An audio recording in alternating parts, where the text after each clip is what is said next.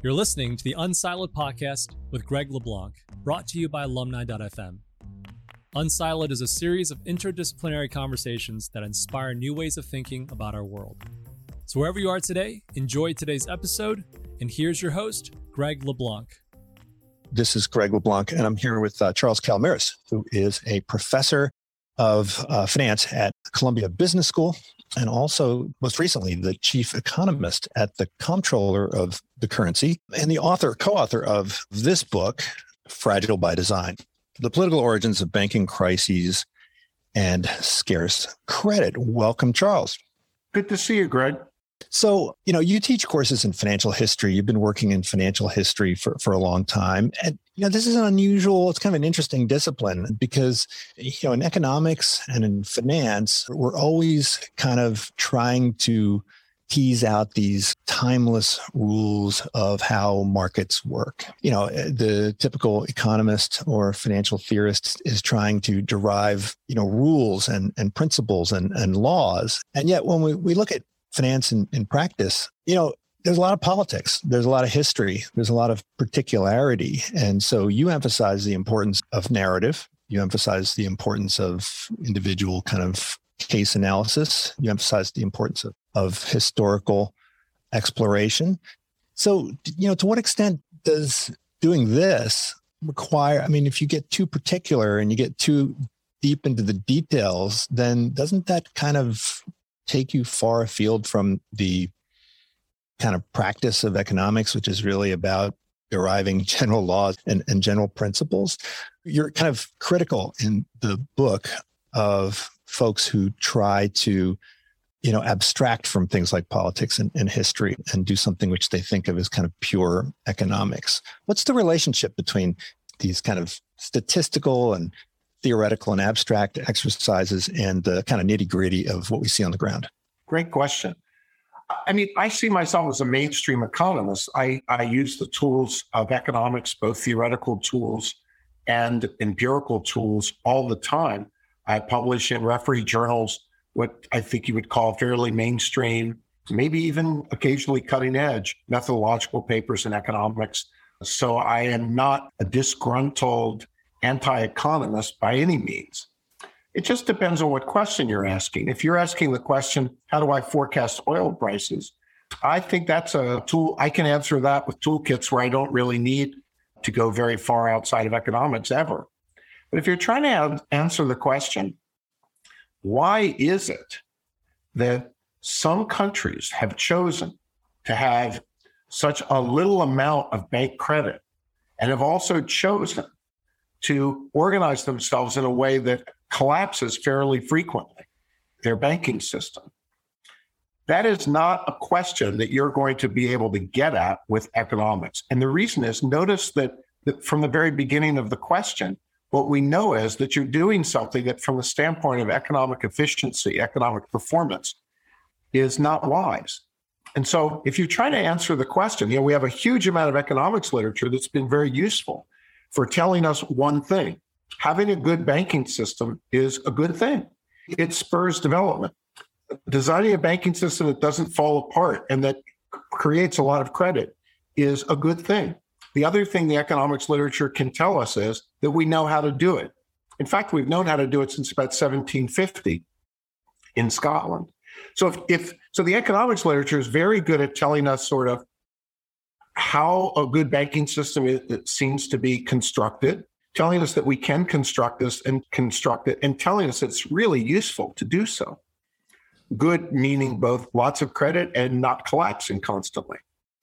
It also helps us understand some of the reasons mechanically why banking systems can't be big. For example, if I tell banks that they have to hold 100% of their deposits on reserve at the central bank, they can't do any lending, right? That's just pretty clear. So, economic principles and, and empirical analysis can also help us see the mechanical reasons why banks are often small. They can also help us see if I force you to make bad loans or if I don't set up creditors' rights. So, we have a lot of economics, but I'd call pure economics literature. It's telling us all those things. Banks are good things to have. They promote development. They promote inclusion, by the way, too We know how to construct them. We know the things, a long list of things that undermine both the depth of the banking system and that create its fragility. And we see, here's now the puzzle. We see governments over the past four plus centuries over and over again purposely choosing to have scarce credit and unstable banking systems. Economics can't answer the question of why that is because it, it doesn't make any sense from an economic standpoint. And so the beginning of an answer to that question comes from saying, recognizing something else too, which is no government, even the worst dictator, is so evil that he actually doesn't want to, all things equal, have more growth, have more banking, right? It's not that governments choose to have bad banking systems because they're against growth per se. That would be more tax revenue for them, right? They'd like more growth. It's that they must want some other things that turn out to be inconsistent with having a great banking system. And so then you say, well, how do I figure that out? How do I make that case and understand what those drivers are?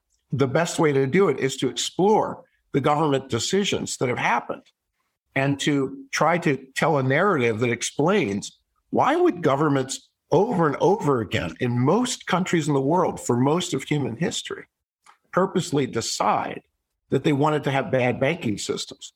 And the amazing thing to me, anyway, somewhat amazing, is that when you do that, it's not even hard and it's not even hard to be convincing. That if you're talking about this history, you can very quickly and very easily, if you start at the beginning and go slow and take account of who the government is, under what system, and what the basic sort of environmental circumstances, you can kind of see why governments often choose not to have stable and large banking systems. And so I think that I just want to emphasize it's not an anti economics. It's there's a point at which economics can't answer the question that's maybe the most important one it, it sets everything up. It tells us, hey, this is an important question because having a good and big and stable banking system sure would be helpful. And we know how to do it. Those are pretty helpful things from an economic standpoint to tell me mechanically that it's important and that we know how to do it. But then explaining why governments choose not to is just inherently not for economists with their discipline to be able to do. And, and it's right down the, the alley, of course, of political science and economic and political history. So the, the two have to work together. I mean, I think there's probably a naive view kind of outside of the discipline that thinks of kind of the, the realm of economics and, and the realm of politics as being these, you know, completely different and potentially even severable domains. And then I think when you have that framework, then you, you kind of think, you know, the more the government's involved, you know, the worse things are, or the better things are, and then you know, there's this dial that that that has to do with more or less, you know, regulation. I don't think people in, inside the discipline, either one of those disciplines, think that way. Purely for division of labor purposes, they they will often fix the one and then and then focus on variation in the other, uh, just purely that for sense. That yeah. makes sense because I mean, I just did it in my answer to your first questions. I said, well, economics helped us understand this, this, and this, but then it sort of ran up against a dead end. In fact, economics created the dead end by saying, hey, wait a minute, why would you ever choose not to? So I, I just feel like the other thing that was lucky for me is I started off my career in an economics department as an economic historian. By the way, so did Steve Haber, my co author in the book. He gravitated initially to a history department at Stanford, then to a political science department at Stanford. I gravitated to a finance department at, at a business school. We're both really from the same tribe, which is the tribe that thinks that you have to think about problems to answer those kinds of difficult problems. You have to think historically. Mm-hmm. But I would say that most of the, my favorite development economists or development political scientists pretty much think exactly the same way that, that we're thinking. There's a great book that I assigned, which is written by an economist, Lee Alston, and three political, I think one, maybe two, there are four co authors. I think two may be economists, two are political scientists. And it's about the transition in Brazil in the 1990s, trying to explain how did you go from a constellation of bad institutions toward a kind of seemingly very positive and maybe even irreversible path toward a good set of institutions. And as you're building that kind of narrative, it, it's it sounds a lot, looks a lot like the kind of thing Steve Haber and I are doing, because you actually have to try to put together a picture. Some of it is economics. For example, the fact that there was a hyperinflation in Brazil in the 70s and the 80s caused a lot of negative social reaction to the status quo that opened the door to think, trying to find solutions in another way. But then it turns out that having somebody like Cardoso was quite important. So sometimes the particulars of history and the way he was able to exert leadership in articulating a vision that people really already shared, but also convincing them that there was a way to go from the bad equilibrium to the good equilibrium, that they could actually coordinate their action and also articulating for them that what they wanted was long term focus on social inclusion and sustainable fiscal policy rather than myopic election cycle driven giveaway programs, which all the people already knew were phony stuff that politicians do. So when a politician, so what I just said is a great example how you come to believe that narrative is so powerful because it isn't mechanical that because you have hyperinflation you're going to get political reform. It, it's a process that sometimes happens and sometimes doesn't. Argentina had the same experience of high inflation, followed by uh, reform attempts in the early 1990s. It didn't last. Trying to understand the kinds of particulars of what is the narrative that makes those two countries parallel, but to a point, and then different is you know, we all want to know answers to questions like that because we care about development, which translates into we care about people. And you're just not going to get a good answer to that question focusing just on economic theories, which is why someone like Lee Alston, who incidentally runs at Indiana University, the Ostrom Workshop on Institutions.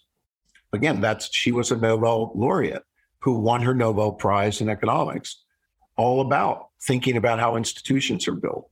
So it's not like we invented in our Steve Haber and I didn't invent it any more than Lee Alston and his co-authors on Brazil invented this. I think you could also say if you go back and look at what people like Adam Smith were writing in The Wealth of Nations.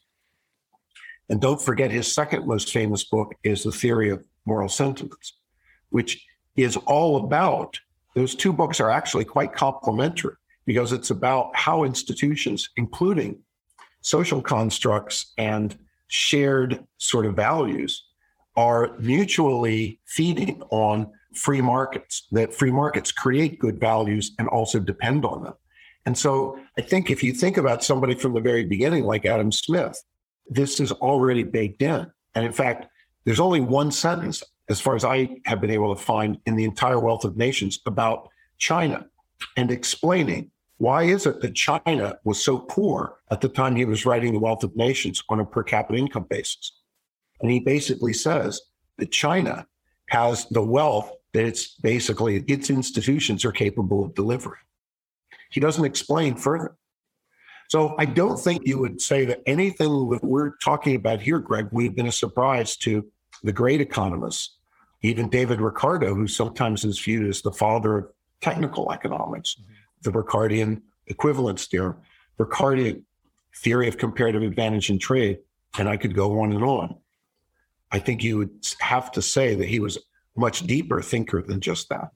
But if you look, I mean, Adam Smith doesn't really mention finance all that much in, in his books. And, you know, I, I'm very interested in development and I've spoken to a lot of people about development. And there's, there's, I think most people in development would argue that finance plays kind of plays a huge role in development. And I think you could tell the story of a country's history purely. And I think both of us have taught courses where, you know, where we just, it's called, you know, courses in financial history where we view pretty much everything through the lens of finance.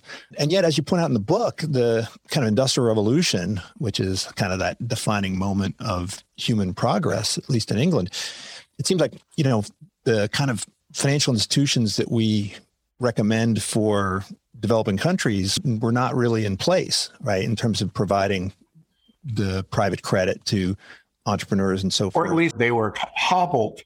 substantially mm-hmm. because, you know, I only have one thing I call Calomiris's law of banking.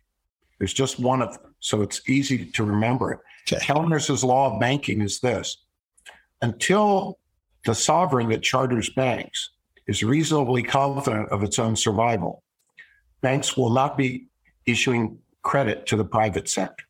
And that, of course, is explaining what you just said about England. So from 1694 to 1825, in England and Wales, the only chartered financial institution was the Bank of England. Now, there were other banks with partnership arrangements up to a small number of partners that were allowed under law.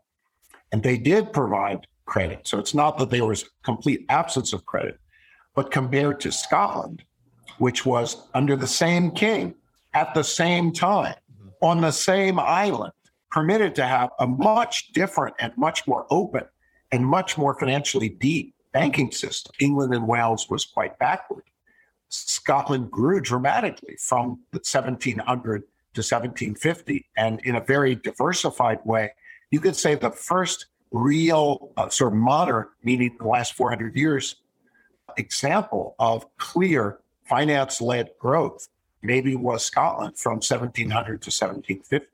And it was happening alongside a financial repression in England and Wales. And by the way, the people in England and Wales noticed. It wasn't like they didn't notice. And that's why once the wars with France were over in 1850, then things became even more pressed. And now, according to Calomiris' law, having subdued the French in 1850, despite the, the fact that the Bank of England was jealously trying to guard its monopoly power, the political winds went in a different direction. And you got the chartering of banks in England and Wales moving toward a much more open and free system for the private sector. So that's just a great example. It's those kinds of comparisons that are really powerful when you're constructing a narrative because you can hold a lot constant. Same parliament. Remember that the Scots had given up their parliament as part of their political deal with the Brits. Same parliament, same king, same island. A lot of things that were the same.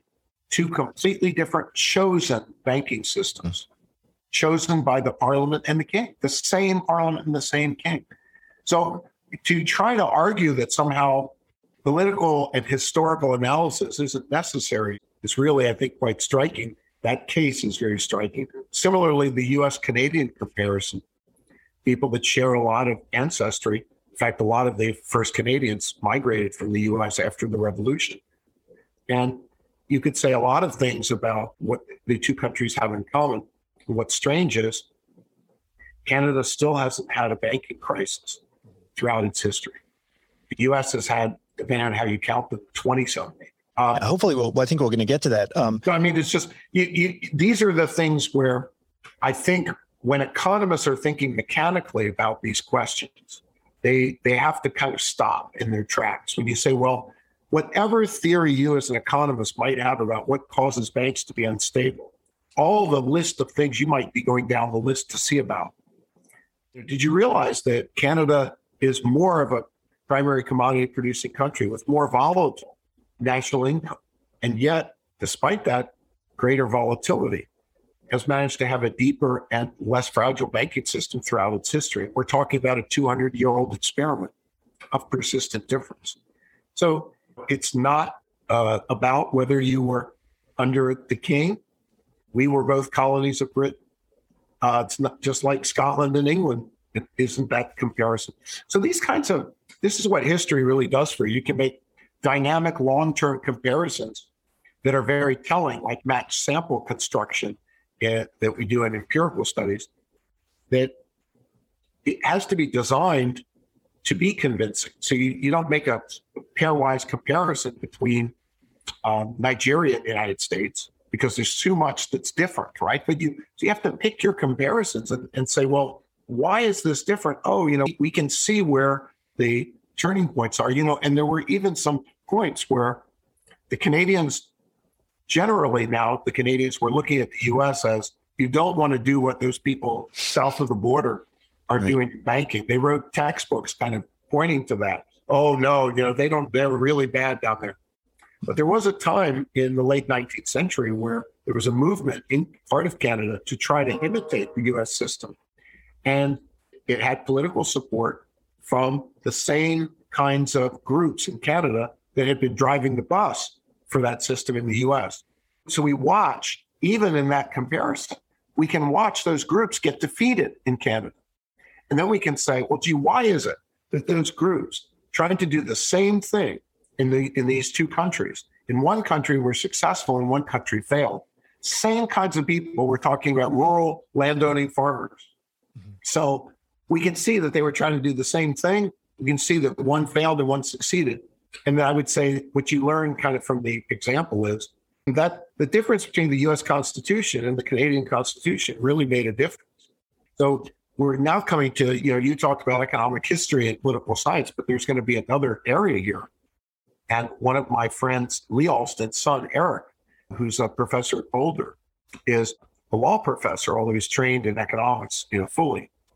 And he's doing all this sort of comparison of constitutions. Mm-hmm. So one of the things that comes out of this is a whole branch of legal studies, which is to try to see what are the things about constitutions that matter. I've run into people that think constitutions don't matter at all, and I've run into people that think they matter for everything. I come down somewhere in between, but they sometimes matter a lot for for a few things. Well, I mean, I think that the, the folks who think that a constitution is simply a bunch of words on a paper, I think that view can be dismissed. But I want to get back to the development issue because you, sure. you say that, say, you know, there can be no banks without government, but you also say that there can be no real kind of solid, strong governments without banks. But I mean, we've had governments without banks, right? I mean, they've all throughout the Middle Ages, you know, you had government. I mean, we certainly have finance. What is it about banks that makes them different from, you know, just finance in general? I mean, people have been borrowing and lending since probably caveman days, right? You know, I want I want to be clear that when I first let's distinguish between chartered and non-chartered banks, because of mm-hmm. course the Bardi and the Medici yep. and existed during the uh, what you might call medieval Renaissance period. But the first chartered banks, that is when the state decides to bestow privileges and respectability and a license to, to do particular things that the state's permission requires on a particular institution. Mm-hmm. It's that chartering that is is what is most interesting because I don't think it's very surprising to say that if there's an entity that charters another entity, that's likely that those two are going to have some kind of partnership. That if I get to decide what your charter looks like, you come to me and say, I want to be a chartered bank. You, the sovereign, have issued the license for me to do a particular set of things. And you're giving me some, maybe now initially, exclusive permission. Later, by the mid 1800s, not exclusive permission, more competitive. But if you're giving me exclusive permission, it won't surprise anyone. That's going to be a mutual deal. And we want to think about everything in terms of political bargains that coalitions are formed to come up with deals that are mutually beneficial within the coalition. And so, you know, the first banks, including the Bank of England, but if you go back to looking at the banks that were formed in Italy in the hundred years before, or the Bank of Amsterdam, which was formed almost a century before the Bank of England. It was clear that those charters all came out of a partnership between the bank and the government. Now, the partnership varied a little bit. So, for example, in Venice and also in Amsterdam, it was more of the government was running a, a merchant operation. And so the bank was very much geared on creating efficient transactions for a merchant class. That's what the Bank of Amsterdam was really geared on exchanging bills of exchange all over the world. All the merchants of the world had accounts at the Bank of Amsterdam. And similarly, the Venetian giro system that was created was mainly to serve the merchants. But then, in parallel, and even earlier, in Genoa and other Italian cities, the chartered institution was basically a debt management device for the sovereign. And the Bank of England was itself set up that way. The Bank of England was not set up initially, its charge was not to be a lender to the private sector or even to the government. It was supposed to be a debt swapping vehicle for sovereign debt. That's what it was set up to do, to take all of the heterogeneous debts that the sovereign had incurred and basically consolidate them into one thing, which would be the long term debt, and then have that, the Bank of England's stock be paid, uh, have people who are subscribing to the Bank of England pay the stock in that government debt. So the Bank of England was designed and created by the Whig charterers of the Bank of England in Parliament as a debt management device for the crown coming out of its ambitions and its war with France. Just as the San Giorgio in Genoa was established to manage the public finances, and the Papal States had their bank that did that. So with you know, you just can't really come at the topic of chartered banking except that way. And then how does it connect to the non-chartered medieval banks? There was a learning going on there, and the learning was happening on both sides. The banks and the, the unchartered banks and the sovereigns learned during the Middle Ages that they needed a better partnership because sovereigns were defaulting on, on the banks because the sovereigns didn't have enough of a vested interest in the banks. And the banks were experiencing getting defaulted on because they didn't have enough of a vested connection to the sovereigns. So coming out of the defaults and the imperfections of the bank sovereign deals that were made in the Middle Ages and the early Renaissance, you get the learning in the direction of building chartered institutions precisely so that they can improve on the sovereign debt default sort of management. And so that it now in some places, as I said, that the main function of the bank was to facilitate the merchants' exchanges because that was the sovereign's goal.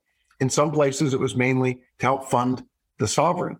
But you can't really conceive of an extension. It, it wouldn't make sense to think, that, well, banking is going to just exist the way it did before sovereigns and banks figured out that there was a benefit from creating these partnerships. And of course, sovereigns can make those partnerships valuable in part by outlawing not doing things through the partnership, by saying you can't create banknotes in England and Wales that aren't the Bank of England banknotes. So giving creating monopolies by excluding other parties creates rents that can be shared between the sovereign and the chartered banks. And once sovereigns and banks experience that, you're not going back. You know, so you know every country in the world charters banks. All sovereigns charter banks. It's just something they do. That kind of a remnant of kind of an old medieval view of the corporation that we still have. I mean, th- that view of the corporation was that this is an extension of the state, right? Where you create it in order to serve some public interest, and then you circumscribe what it can and cannot do. But in almost every other domain, we've kind of moved from this kind of specific chartering to kind of more general purpose incorporation, right? So we did in banking too, where the partnership between the government and the banks changed. Mm-hmm where it became more that the government gets its pound of flesh in the form of either a tax on the banks or, in addition, forcing the banks to hold government paper. We do that today. In much of the world, banks have to hold government paper as reserves, which is a form of taxation. Or it's not a coincidence that the national banking system of competing banks who could get a particularly the same kind of charter on a kind of free chartering business still had to hold 111% their note issues in government, US government bonds. That was a Civil War financing mm-hmm. device. And so the partnership can express itself different ways. I think your point, if I'm I, I'm going to agree with, is that initially this was thought of in terms of monopoly rents that are going to be shared. But it evolved in the direction of saying, no, we want competition. We want general incorporation laws. And by the way, that reform came out of the 1830s and 1840s experience. Various kinds of state deals that weren't part of general incorporation laws, not just in banking, but in roads and, and canals and other things, where that corruption led to a general movement across the whole United States for state laws that not only require uh, allowed general incorporation, but prohibited special incorporation because of the corruption that came from it. Mm-hmm. And so there was a different kind of philosophy by the time you get to the 1840s how government's going to partner with banks. But the partnership continues and the tax continues. So, for example, and the tax takes many forms. In the US, the Community Reinvestment Act is a big tax. and it's very much directed toward a particular set of objectives. And in case some of your viewers aren't familiar with that, I'll just tease their imagination. Yeah, well, I was, I was just going to say, like, you know, in to this day, mergers are not governed. Mergers of banks are not governed by, say, Department of Justice, but by the, the Federal Reserve, right? So it's right. it's kind now, of they could be. The, the, Department of Justice maintains the jurisdiction. They've just always chosen not to do it. Mm-hmm. I'll tell you a great story about politics. I'm sorry to, to interrupt your question, but you, you'll like this one. So back in 1990, Bank Boston and Fleet decided to merge. I think that it was 1999. Yeah. And I was hired by the attorneys general of Massachusetts and Connecticut to advise them on the merger. And they were working with the Justice Department to try to decide how to react to the merger. The mayor of Boston, the Chamber of Commerce of Boston, merchants throughout New England were against this merger. Mm-hmm. And they were against it for a very good reason because the middle market of lending which lends to sort of local firms or regional firms, not the smallest, but sort of chunky, you know, good chunk of capital firms. You can't do that if you're a tiny bank, and you can't do that if you're not a local bank. So you have to be a local, non tiny bank. At that time, there were only two of them Fleet and Bank Boston. And the merger, obviously, would create monopoly rents that were specific to the middle market of lending. All the people in New England understood this. Now, the Fed didn't have that on their list. The Fed said it's all about the deposit market. Believe it or not, the Fed's criteria for approving of mergers, its economic criteria, have nothing to do with concentration in lending, which is crazy, but true. So there was so much objection to it that the attorneys general of Massachusetts and Connecticut got involved. The attorney general of Massachusetts was actually a decent guy. The attorney general of Connecticut, by the way, was not. He's since become a senator. I'll let you all do your own research. I know that because I worked for both of them. So the Attorney General of Massachusetts actually wanted to do something that would be in the public's interest. And he tried to convince the Justice Department to use its power. We created empirical results that correctly predicted that the merger of the bank would lead to monopoly rent creation in the middle market. The Justice Department had the authority to oppose the merger. The Fed wasn't going to oppose it because the Fed had already approved, been subject to approving it on the basis of what? Community Reinvestment Act giveaways from the bank, contractual agreements to give away to certain vested interests so that they wouldn't oppose the merger at the Federal Reserve Board hearings. By the way, that totaled from 1992 to 2007, two and a half trillion dollars of contractual agreements. In case you're viewers aren't aware of what regulation can look like. But what was interesting was initially the Justice Department was all in favor of it. But then I was told by the Attorney General of Massachusetts when the Justice Department withdrew from it that Mr. Klein had gotten a phone call from Barney Frank telling him that if he opposed the merger of Fleet and Bank Boston, that the budget of the antitrust division of the Justice Department would be substantially hampered and Barney sat on both the judiciary and the banking committees. Now, I've just revealed something I don't think I've ever said before publicly, but I do want you all to understand this is how policy is made in Washington. And Joel Klein withdrew the Justice Department's antitrust division from opposing that merger. And that merger went ahead because the Fed only cared about whether the pound of flesh had been given to the activist groups, which is disgraceful but true, and whether the deposit market was excessively concentrated. It didn't care about what all the people in New England were worried about, which was the creation of monopoly in the middle market. So that just gives you a little bit of a sense of how, you know, the role of the state continues. There's still regulations used as a tax. There's still these political bargains and deals. They they were very important in the U.S. leading up to the uh, subprime crisis. By the way, two and a half trillion dollars is a pretty large sum of money, and you know it still was a competitive arrangement. It wasn't the Bank of England. It was it had moved into a different thing with under general incorporation, under general regulation, but still the same principles of the partnership between the, the government and the chartered banks with prohibitions against others who aren't chartered. you can't do a deposit business in the U.S. if you're not chartered. So, so, banks, so banks have always been, a, I mean, a tool of public policy in ways that other companies uh, have not, in at least in, in large chunks of our history. And I'm thinking, I remember when Delaware became the state where everybody wanted to incorporate. Remember, it used to be New Jersey. And I, and I think if I got my history right, what happened in New Jersey is that all sorts of public policy goals were inserted into corporate law. And the legislature basically said, well, you know, if you want to be incorporated in New Jersey, well, then, you know, you have to have this policy towards labor and you have to have, you know, et cetera, et cetera. And, and that just kind of caused everybody to go to Delaware, where the corporate law was just about the relationship between the shareholders and the managers. Makes sense that, especially as a small state, that you'd realize that you can kind of arbitrage and get a lot of people to want to come to you if, if you aren't corrupt.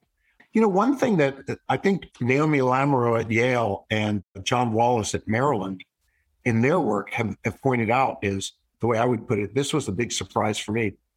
Our founders did not anticipate this, the need for these legislative reforms that happened in the 1830s, the 1840s, to limit the corrupt use of special legislation to create general incorporation laws. When Alexander Hamilton was asked about whether there should be more than one bank charter within a state, his initial answer, now again, this is back in the 1790s, was no, you know, it's it's good to have only one. And of course, that kind of made sense at the early stage when you're trying to build up a bank. Monopoly rents can help capitalize the bank, make it more able to issue credit from the very beginning. In an environment where wealth is scarce, I think they were more supportive of those rights. But as time wears on, and you start seeing the advantages of competition, the disadvantages associated with corruption, then this this other model becomes so much more attractive. So I think it's a really interesting aspect of our history. John Wallis and Naomi Lamoreaux recently in their work have been pointing to, and they they look at a lot of these early experiments with particular incorporation laws. I think New Jersey and New York are two of the ones they focus on. So I think you're right. And that's one of the things about federalism is it created this competition among the states so that it helped to spur sort of getting more quickly to efficient solutions. But I mean, other occupations, so whether it's law or medicine, right? We we have restricted entry, and, and presumably the restricted entry is is there because we believe that those occupations have a you know public interest side or a fiduciary duty side as well That's as sort of customer service. Right. Yeah, but right. uh, I can tell you, I don't believe that. I believe that you know, the research that we have on usury laws leads us to think that, for example, usury laws aren't there to help people from being taken advantage of. They're there to force lenders to have to give more money to incumbent borrowers rather than to new entrants, right? So that's on even on the borrower side, usury laws are there to protect the low risk incumbent borrowers from competition. That's what I think the historical literature points us to. So I, I, guess I can admit the possibility that some of these things that you talking to doctor rules might be in the public interest. But I think we, we're all, it behooves all of us to be a little skeptical and to always ask the question, who's lobbying for these and why? Right. So, so wherever there's chartered banks, there's going to be some monopoly rents, and and I guess the, the question always boils down to who's participating in those rents. And that takes us to the, the game of bank bargains, which is really dominates the book. And clearly, the bargains in, in the more uh, autocratic states differ from the bargains that you get in the more democratic states.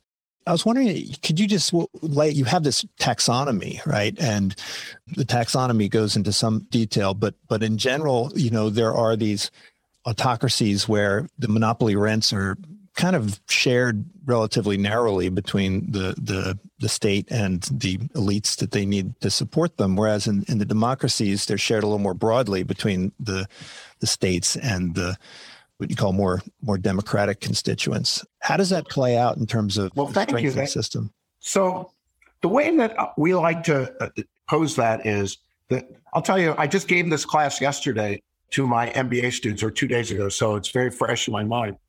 The, the way that we like to get there is to say to people, look, if you're trying to create a banking system, you need people to actually contribute the capital for banks. You need the banks to be willing to lend the capital. You need people to contribute the deposits for banks too. And so when you go through those participation constraints, you quickly realize that there are two solutions. You can either build institutions that constrain everyone, the bankers and the government both, against different kinds of expropriation. That's what democracies do.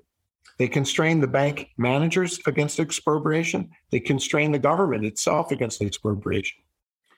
And so you can build good institutions. They also constrain against debtor expropriation, that you can't just have a populist uprising that says we don't want to pay back our debts. Although we have had those and we have gone along with them sometimes in our populist democracy here in the US. So we're not a perfect example of a do- democracy that protects against expropriation. But democracies do tend to go in the direction of allowing institutions to be built based on roughly free entry and good institutions that protect against expropriation by bank managers, by government, and by debtors. Autocracies, this is the problem. The autocrat isn't able to commit not to stab you in the back. And what I like to say, I tell friends, I said, what who is the friend of the autocrat? What makes you when you're the friend of the autocrat, what does that mean? I say it means that you're the last person the autocrat will stab in the back. It doesn't mean you won't get stabbed in the back. And there are lots of examples of that.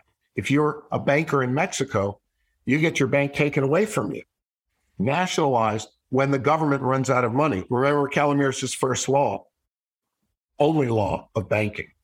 And so that happens. And then, by the way, they sell the banks back to the same groups of people in 1991. And then you wonder, how do you sell a bank back to someone that you just a few years ago stole it from?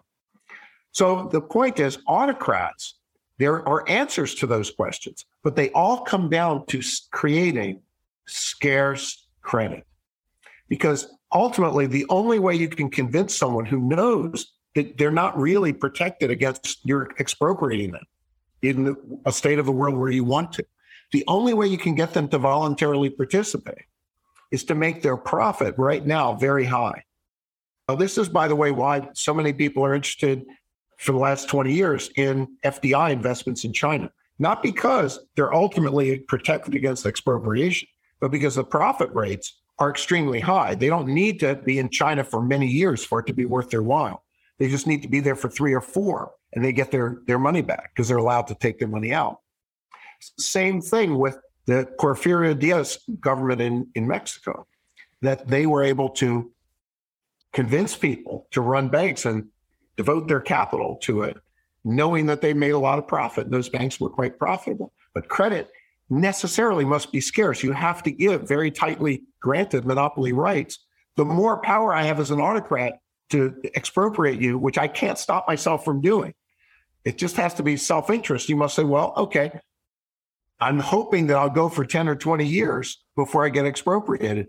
Well, you, you would claim in the book that a financial institution is particularly vulnerable to appropriation as opposed to, say, a manufacturer. But it would seem like the opposite is true. I mean, because a manufacturer has fixed assets that can be seized with soldiers, but the, you know, what a bank really brings to the table is know-how and, and knowledge and information, well, right? But a bank, that- a bank can't operate in the shadows, really.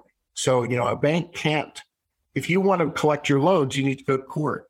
If you want to operate a payment system, it has to be part of what everyone's seeing, right? To exchange their money. So banks are inherently upfront. And so the point is the government, you might say, well, you could, t- it, it should be easy to, yeah, you can go in and, and take over a factory, I guess. That's a pretty extreme thing. But in terms of taxation authority, you go to a farmer and say, I want 10% of what you made last year. He says, Oh, you know, it was a really bad year. Mm-hmm. You have you monitored everything that he's done? No, it's very hard to do. But with a bank, because the transacting has to occur in daylight, you can say you can't be a bank unless I charter you. And you can easily enforce that because banks rely on the law. They rely on operating the open. So I think that's really our point is that there are lots of things that businesses can do where it might be hard to tax them. But in the case of the banks, they're really easy to charter to enforce against infringements on the charter because their business is so much dependent on operating in the light of day. And, and if I could just also answer your point about autocracies, So not only is it the case that autocracies in general must have more scarce and unstable credit because of their expropriation risks. That I think is a fundamental point that I really want to emphasize. It that's that's 90% of the answer to why so many governments choose scarce credit because under an autocracy you really don't have the choice. The other thing though that I want to emphasize is there isn't just one kind of autocracy or one kind of democracy. So when we go through this taxonomy, which by the way really had not been something we knew prior to writing the book. So one of the things I would say about in trying to proselytize about writing narratives is not just about explaining to people what you already know. It's about forcing yourself to sit down and write down all that you can figure, all that you can see, and try to understand why is it that Brazil is a country with that has had the highest history of inflation in the world, and Mexico not. Now, I'm not saying Mexico hasn't had higher inflation than the U.S. It has, but Brazil, not Mexico, is the quintessential inflation tax country. Mexico is very different. So that led us, that that question and watching being experts, both of us, but especially Steve on Mexico, on the history of those two countries, to juxtapose them. Why are these two autocracies also very different? So that in Mexico, you occasionally have some private credit, sometimes of some significance, like during the 1890s under Porfirio Diaz. But then in Brazil, you pretty much never had functioning private credit system. And there, that led us to a, a whole other insight, which is some autocracies can operate centralized networks in which they can do rent sharing very effectively on a national scale. Mexico is that example. The Aztecs were doing that before the Spaniards even arrived. And it owes that itself to Mexican geography, interestingly. And in Brazil, again, largely as a result of geography, that wasn't the case.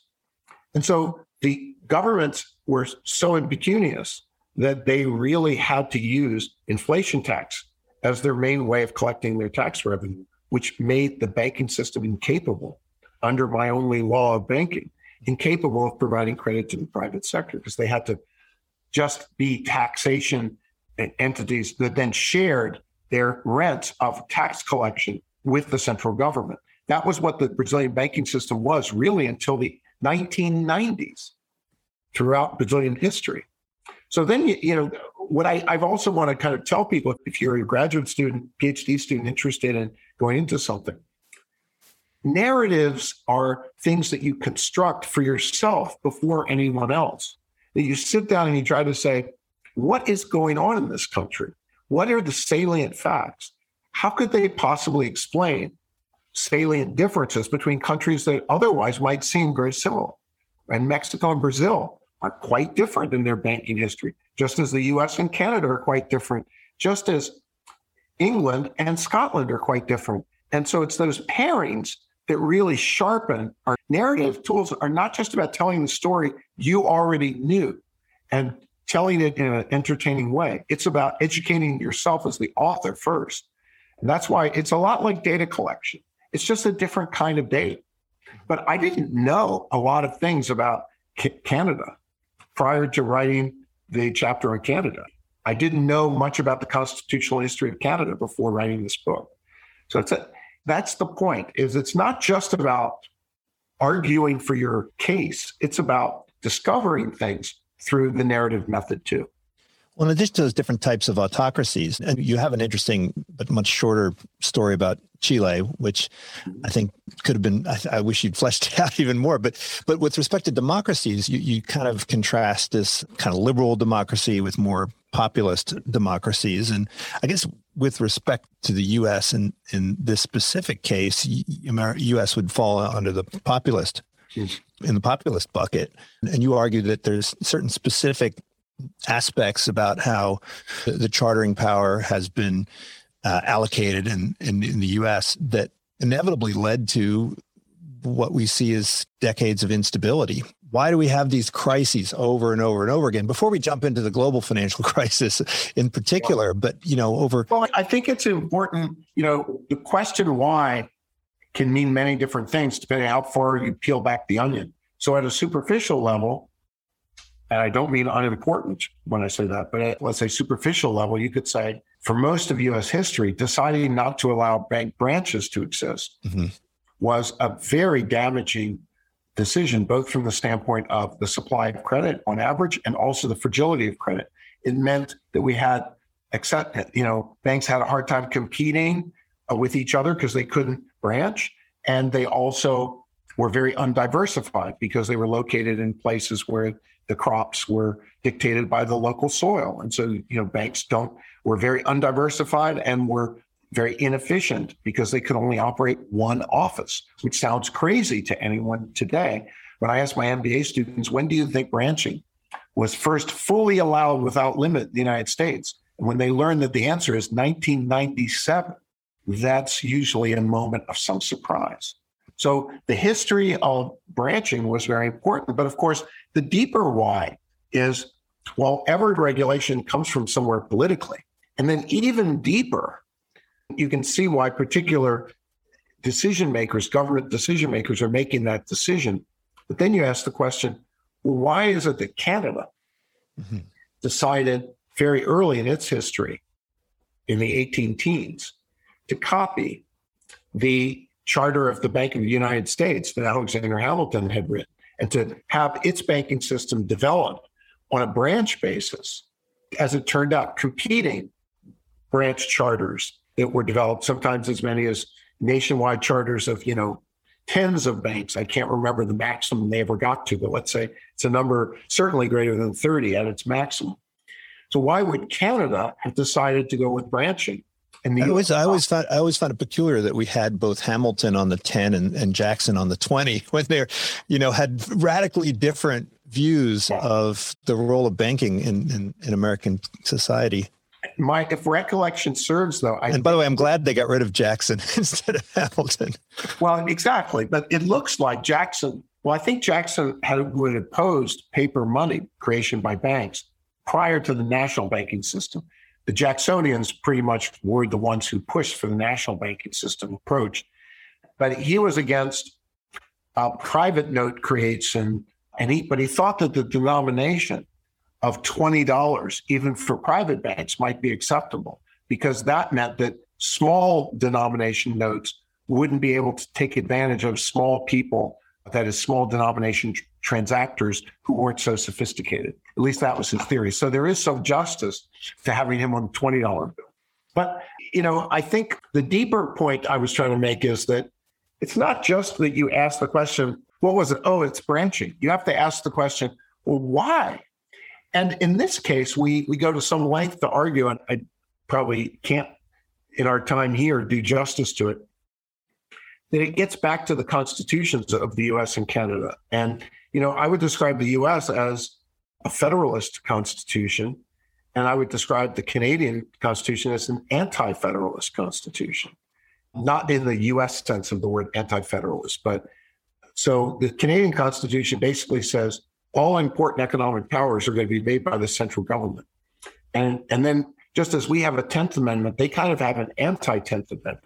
So our 10th Amendment, as you says what it says, they have a clause in their constitution that says and if the, there's a power that we've given somehow to the provinces and the national government wants it, they can have it. So it's really interesting that those two countries evolved so differently. And so much of the banking system really depended on that different decision of centralization. And I think it's coming from a very deep phenomenon, which is you, the US was a revolutionary country and Canada was an anti revolutionary country if you were going to say, what country does the UK still celebrate as its most loyal subjects outside of uh, Great Britain itself, the island? The answer is Canada. That's the one that has Canada Day still. And so that's those things actually matter as well as the geography of Canada. And because early on, the British thought, remember, they had all these hostile French people in uh, lower Canada, which is Montreal, and the rest of Quebec, what we would call Quebec. Lower Canada was insurrectionist, was against the British government. They never got used to having the Brits running their country. Initially, Pitt's solution to this in the 1790s was to have Lower and Upper Canada ruled separate. But what he didn't understand was that Lower Canada would use its geography to block the building of railroads and other kinds of things that would help the development of Upper Canada to the west, Toronto, and all those places. And so eventually they realized that their initial idea was put those French where they are, leave them alone, let's develop the rest of Canada. But then as they come to realize, given the horizontal orientation of Canada and the Great Lakes, that you can't develop Canada unless you centralize decision making so that you can prevent the holdouts of lower Canada from blocking economic development like railroads and other things. The other thing we found is just about this whole political history of Canada, which I thought was so interesting, is obviously the Canadians know this history, but they don't talk about it much.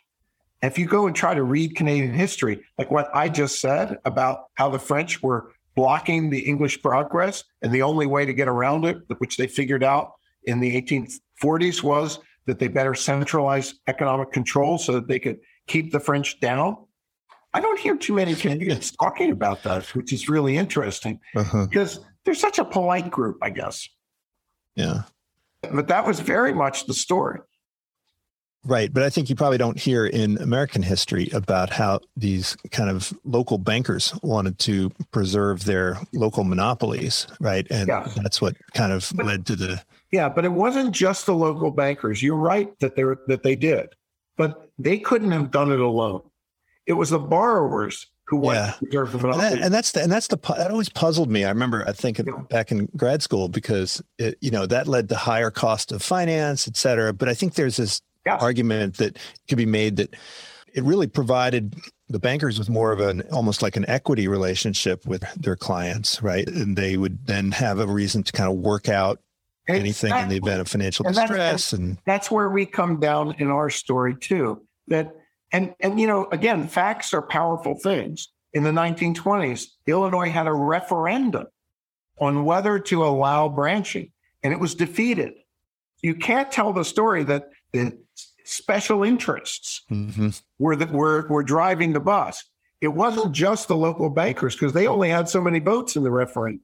It had to be that borrowers from banks wanted to keep it that way, and that's where your point about this partnership between the local banker. So I think it's very much true that if you're running an undiversified business like corn farming, where you know that you may get hit with a bad crop or you may get hit with a bad corn price, you want bankers to be more forgiving in those years and to work it out with you. Mm-hmm. And so, who's going to be more forgiving? A bank that's operating all over the country or a bank that shares that same location specific risk with you, who knows that they have to borrow, they have to lend locally. And so, I think that idea of tying the banker to the local economy as a kind of insurance you call you call that equity sharing. That's I think a, a, reasonable thing to call it too. I would call it an insurance device. They're the same, and I think that really is. It also ties in very well with speeches that certain candidates made, whether they're Abraham Lincoln or William Jennings Bryan or other agrarian populist leaders. So you know it what this is what our country started off as a kind of agrarian populist revolutionary country and I don't think everybody's kind of clued into that, right? We think we're the liberal democracy. I'm not so sure. We have debt moratorium for borrowers who, who get hit by uh, a big shock when they're on the agricultural revenues. I don't think Canada did ha- have too many, of, if any, of those. Mm-hmm. They considered them. And a lot of those kinds of legislation, because they happen in the US, they would happen at a state level. But in Canada, they would run aground typically in the Canadian Senate, where the, the, appointments were made by the Queen, of course, still are. The Queen of England still appoints the senators of the Canadian Senate. That's a good little fact. And now many Canadians, oh, but you know, we tell her who to appoint, and it's all this, that, and the other. Yes, that's all true, but it's still true that the Queen appoints the, senators. And as recently as the 1990s, the Queen stuffed the Senate with several people in order to push through a particular tax uh, bill that was something that the prime minister wanted to see done. So it's it's interesting to see how the constitutions really matter in these countries for very different kinds of outcomes. And you see the same kinds of groups in the two countries pushing the same ways for the same things, but coming up with different outcomes. Well, well, let's fast forward to the uh, financial crisis of, of our time, right, of, of 2008, 2009. And, and I remember when, when we were colleagues back 20, 30 years, 30 years ago, I remember there were about 11,000 banks in the United States. And remember, I think thinking, well, that's going to probably go down to, you know, 2000. It will become a little bit more like Canada because of the getting rid of Glass-Steagall and getting rid of the branching restrictions and inter, interstate banking uh, regulations. And of course, a lot of that has come to pass, but that didn't eliminate the risk of crisis. But this, so this crisis that happened in 2008, it was not a result of too much fragmentation. It's it's not, I think, as some would argue, a, a, result of the deregulation. And I think you know a lot of people would say that it was just a liquidity event, and uh, no. it, was, it was just a run on the banks. But I think you know you have a, a story that is deeply rooted in kind of the populist history of Absolutely. American banking. Could you walk through that for us? Well, you know, we talked a little bit about some related things before, which is, yes, so now you come to a point where, and for lots of reasons that make economic sense as well as political sense, it's time to end the era of unit banking.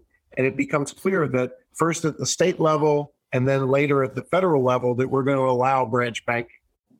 But once that becomes clear that we're making that big shift, there are lots of good reasons politically and economically why, that can explain why the timing of it happened. That doesn't mean that the game of bank bargains stops.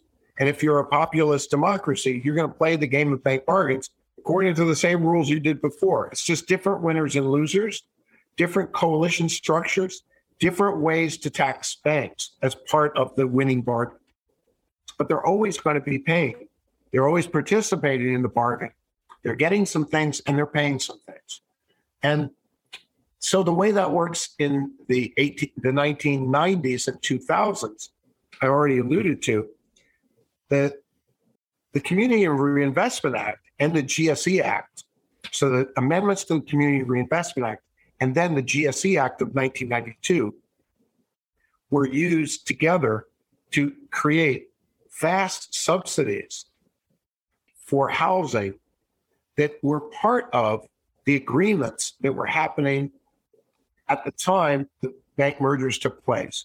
And I so I want to just quickly, it's kind of complicated and many people. It's clear well it's clear that the bank mergers were going to create an enormous amount of value right for the shareholders. But what people yes yeah, so so it's true that you know you've got the banks by the short hairs because they want to get merger approval. You know that the merger approval that's one of the things the community reinvestment act required is that you have to show you were a good citizen in order to get merger approval. It doesn't really define exactly what those, those criteria would be, but it does say that you have to show it. And so what you can do is get an activist leader to come to the Federal Reserve Board hearing and say that you're a good citizen. And he knows you're a good citizen because he you gave him a lot of money. And that might strike you as something to laugh about, but it wasn't. That was exactly what they said. That these weren't hidden agreements the two and a half trillion dollars of contractual agreements between merging banks and activist groups were and the, the quid pro quo of activist groups testifying at Fed hearings was very much out in the open. But what it got to, what got that number to be two and a half trillion was an insight in the early 1990s, which came out of the Senate Banking Committee, and we we know what their thinking was because we know what the conversations were. And what they realized is now with this merger thing happening, how do we get the size of those agreements to be even bigger? We can get those agreements to be even bigger if they require the banks to originate loans, but then they allow the banks to sell them to the GSEs. But then we have to simultaneously get the GSEs, Fannie Mae and Freddie Mac, to be required to buy those loans. And so that was the genius of levering up the Community Reinvestment Act with the GSE Act.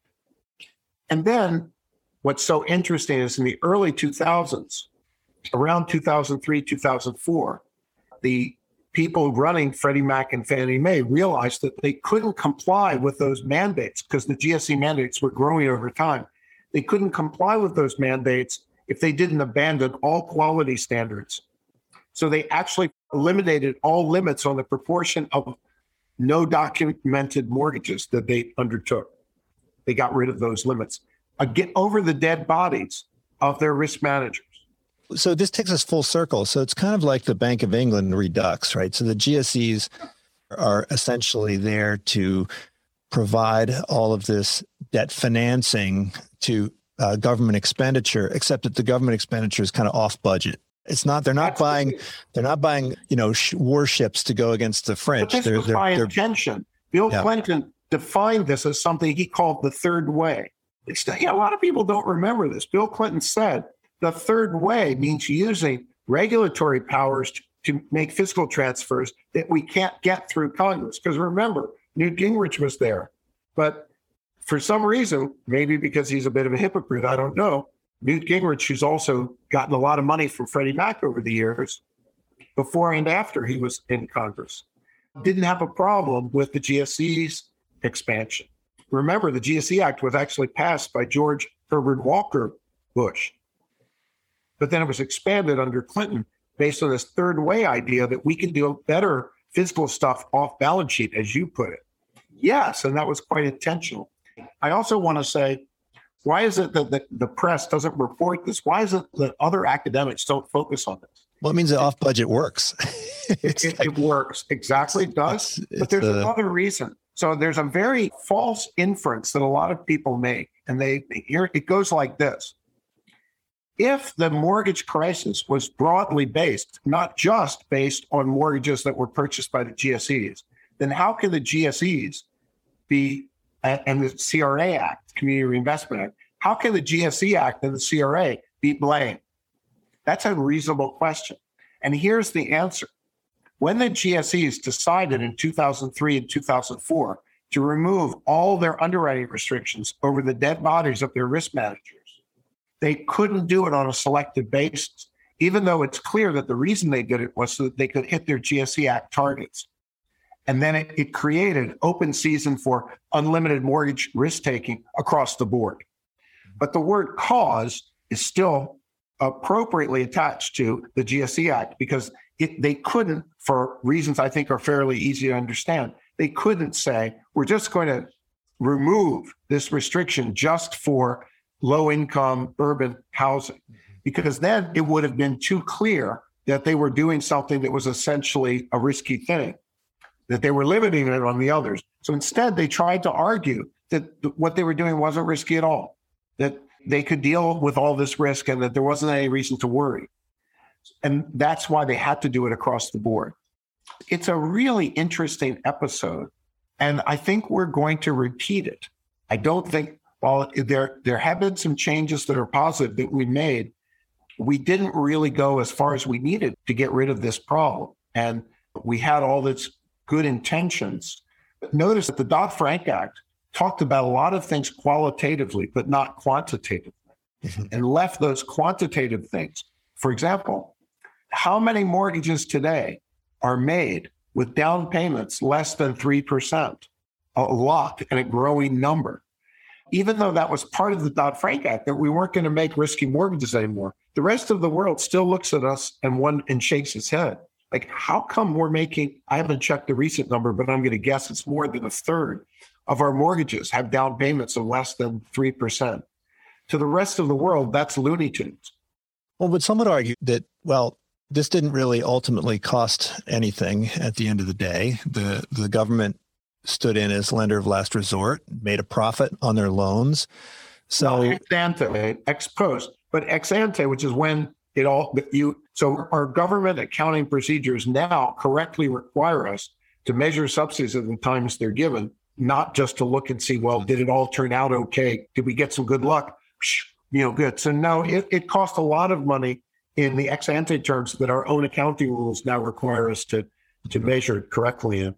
But I think you would also have to say we had a vast amount of forgetting the fiscal cost of the GSE bailout, which I would put at certainly uh, 100 ex ante 150 billion or so i would say at the time we did it and then the bailouts of the banks they have a pretty good price tag too but as a percentage of gdp if you're a big country like the us it's small But then you say, okay, how about the crisis itself and what it did to the economy, what it did to the financial system, and to our whole society? I think it was a very disruptive event. So if there hadn't been that we were subsidizing, encouraging, and requiring subprime lending, I don't think we would have seen so much of it. What we needed was a government that was saying, you know, we need to regulate prudentially. So, you know, now this has become globally what everybody says, which is you need to have limits on leverage, limits on how much banks can lever, as well as how much mortgages can be levered. And you need to vary those when the market gets too hot, as they do in Canada, for example. When the market gets too hot, they raise the down payment percentage requirements. But in the US, this has never been feasible. And that's an interesting question. Here's another interesting question that shows why economics can't answer everything. If we agree that having down payments that are effectively zero isn't a very good way to create a stable housing market and a stable housing credit market, then how come? And we admitted as much in the Dodd Frank Act. And we said in the Dodd Frank Act, we were going to create debt service to income ratio limits. Well, then how come we did two things? First of all, we gave it, we left it up to the Fed to decide what the debt service to income ratio limit would be. They were lobbied very hard and they set a limit that was extremely high. So not very binding. And secondly, we included what Barney Frank has admitted, what he's described. This is his own quote the loophole that ate the standard. What loophole did they create? All GSE held mortgages would be deemed to be safe without any reference to any of these prudential limits. That's why the GSEs ended up with gobbling up the whole mortgage market.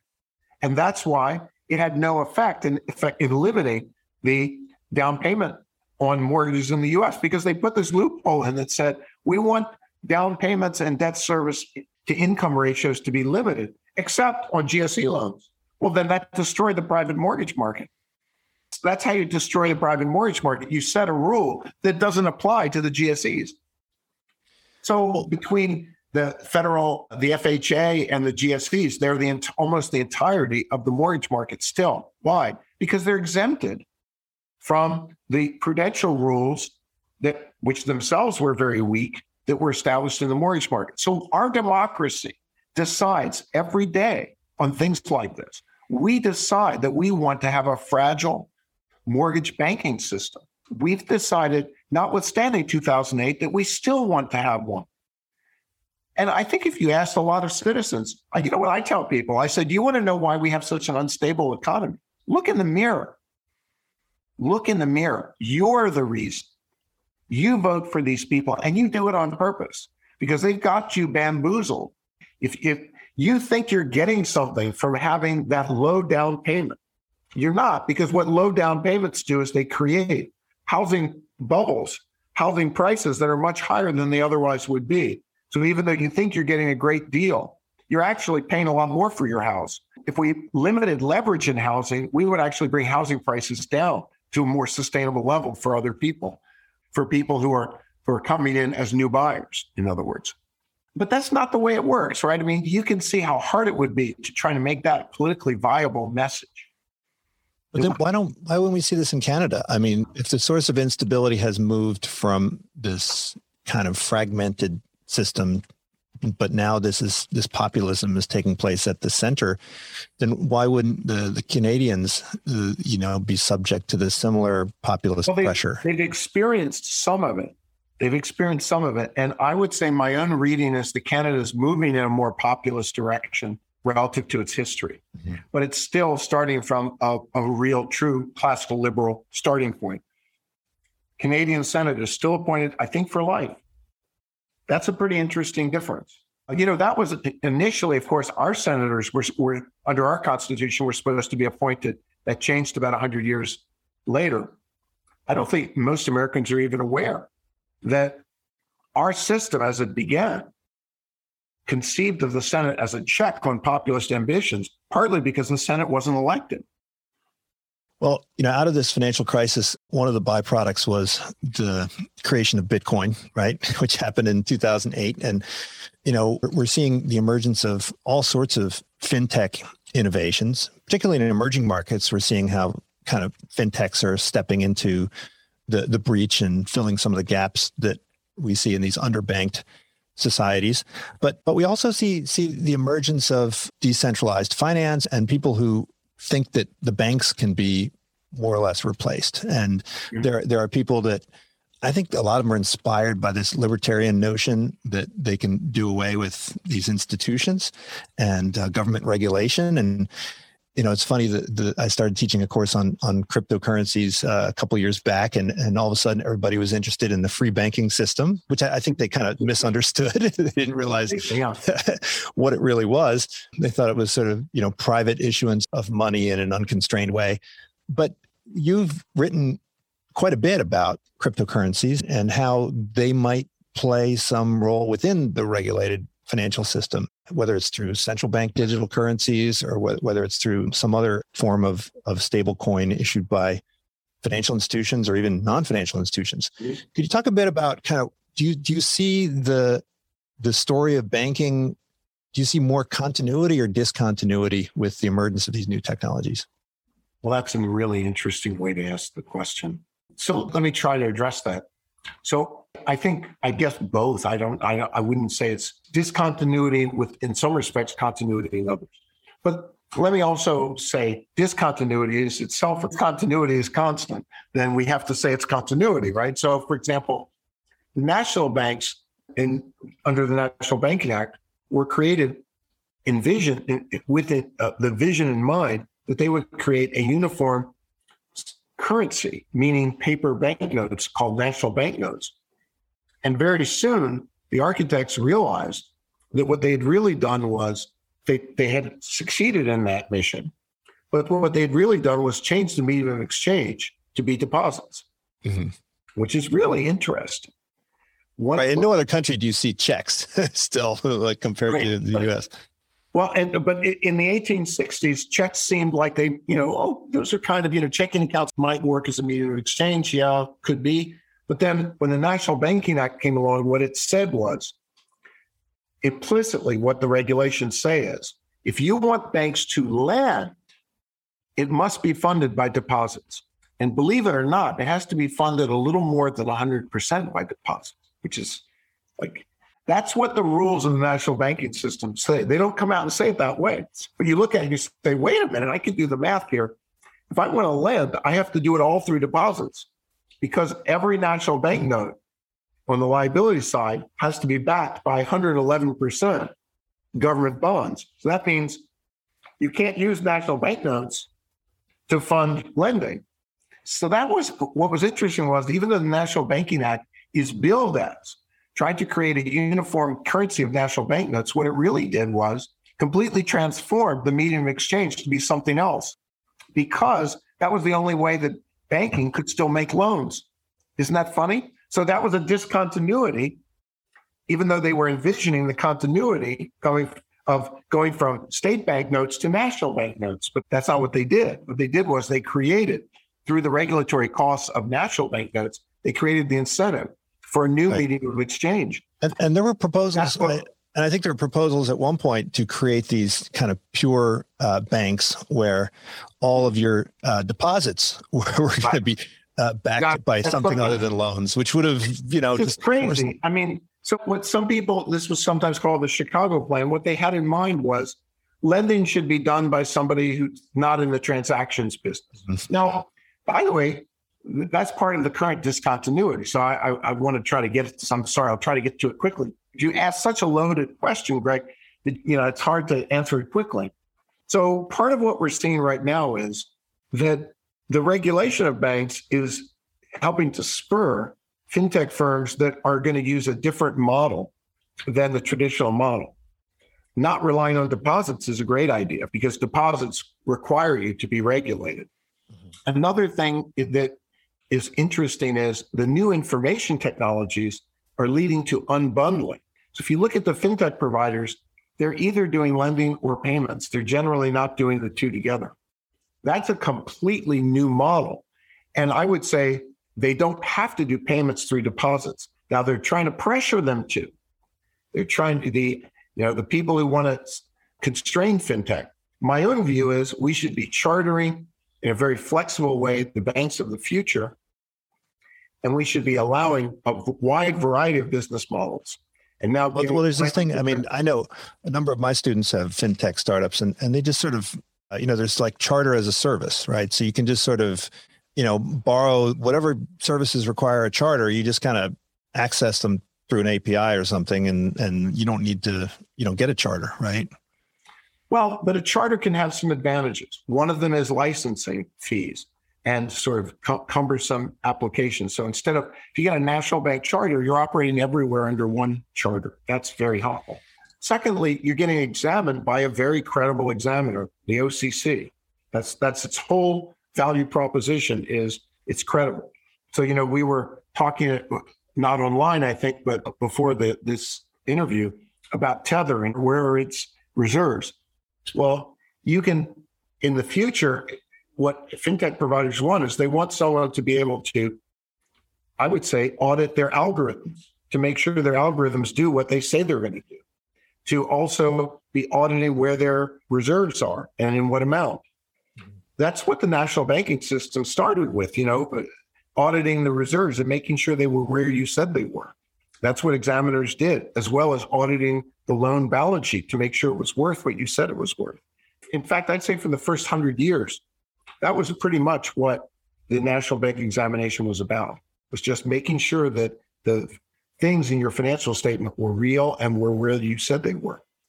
So fintech providers could get a lot of advantages from a unified national charter and from that auditing function, including stable coin crypto providers who want the government to look at their algorithms. And the government gets a big advantage of this too, because that way we can enforce rules that say you have to avoid money laundering and you can't facilitate tax evasion either, because algorithms can be constructed in ways that are conducive to uh, avoiding money laundering and avoiding tax evasion. And so the charter is a natural outcome of a political bargain I see being very beneficial for our society, for our government, and for our crypto stable currency providers. But there's always a problem. And the problem is that populist side of the US. Right now, the incumbent banks don't want fintech to exist. The Federal Reserve doesn't want fintech to exist because they, they worry that it's a threat to their centralized payment system. And those activists who I mentioned before, who've been milking the banking system since the 1970s. They don't have any way currently to milk the fintech firms. And so even if those were chartered, if they don't have deposits, it doesn't kick in the CRA. It doesn't kick in the Fed's oversight power over holding companies. It doesn't kick in the FDIC. And so a lot of vested interests out there, the Fed, the FDIC, the incumbent banks, the activist groups, have joined in an alliance, an unholy alliance, I would say, to try to cut off fintech at the knees. And fintech providers need to keep pushing for access to federal charters, but they also need to design their business models so that the next wave of regulation that's about to hit them is already being factored in. So one of the things I've talked about is you have to design stable coins in a way that they can't be construed as deposits. Because I think the next step of the regulatory evolution, for reasons I've already explained, is going to be to try to con- construe stablecoins as deposits so that they kick in all those regulations. So I've been trying to convince stablecoin providers, please call me if you're a stablecoin provider and you want further explanation, not to create stablecoins based on redeemability. That is, you don't stand ready to convert back into dollars. Don't give that option and not to make them debt instruments, to make them something more like preferred stock.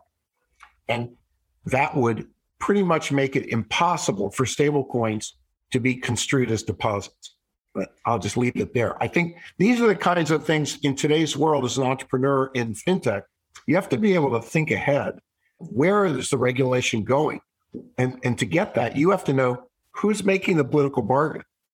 The winning coalition right now is the Democratic Party, the incumbent banks, and the Federal Reserve Board not the Federal Reserve banks of Philadelphia, Chicago, St. Louis, but the board. And they are they've been allied in a way that I would say is, is more partisan than I've ever seen. I've never seen the Federal Reserve Board so partisan for the incumbent banks. That sends you a message. Notice that when you're writing your own internal narrative. Notice that it's never been like this. Those three parties are joined at the hip and they have one common enemy. It's called fintech. Vanya, the most of these fintech startups were begun by engineers, and the engineers did not really have a background in finance, and certainly not a background in, in law or in in politics. And and they very quickly discover that you know good engineering solutions are insufficient uh, in order to build a, a, business, particularly in what is the most regulated industry in the world. So if we all move towards some kind of digital currency as our medium of exchange, will this cause the loans to dry up, or will we need uh, new? No, I think it's just unbundling. That yeah. you're right that that these stablecoins providers, I think you're right that they're not going to be lenders because yeah. I don't think the economics no longer that we we have a lot of economics that I've written and others have written that suggested there used to be synergies. I don't think those synergies are very important anymore. What we're going to see is specialization on the payments and the lending side where the lending side is going to be funded by the market yeah. through securitizations of various types. I think that's a more stable system. It's a more efficient system. It's a more innovative system. It's a more inclusive system, both on the payment side and on the lending side. I just want to emphasize stable, efficient, inclusive. The problem, of course, is what is that coalition that hates fintech saying? Fintech's risky, risky, risky, risky, risky, risky, risky, risky. They're going to say it a hundred times. Maybe they'll even start believing it at some point. But no, it's not true. The future of fintech is the future of something that's stable, efficient, and more inclusive than what we've been doing. But that future is dependent on an informed public.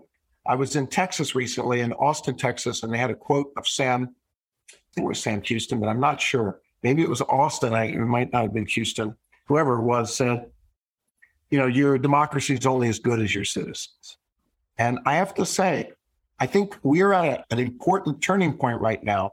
We have a lot of citizens who don't seem to invest a lot of time and effort in thinking about where our democracy needs to go, what the threats to it are, what kinds of due process we need to preserve, how things like the efficiency and inclusiveness of fintech needs to be taken into account, not just the populist politics of preserving the status quo. This is not stuff that makes for great sloganeering, right? I, I, it would be hard for me in a seven minute soundbite on TV to explain what's taken us, you know, an hour plus on your podcast here. That's what's worrying because the attention span of this current generation seems to be very limited. I'm not optimistic. And I'll just say one other thing. A lot of people I talk to in fintech, they seem to, not the professionals, but people who are consumers, seem to think that the government can't stop it. Well, that's just wrong. All this computer that I'm talking to you from I, could be outlawed by the government. It has to exist in a physical place. It relies on government infrastructure. We can't operate. Look at China. The Chinese government has no trouble restricting things because everything has a physical location and the government has a lot of power. So, no, we, we can't have a fintech future unless we win it first politically. That's what worries me.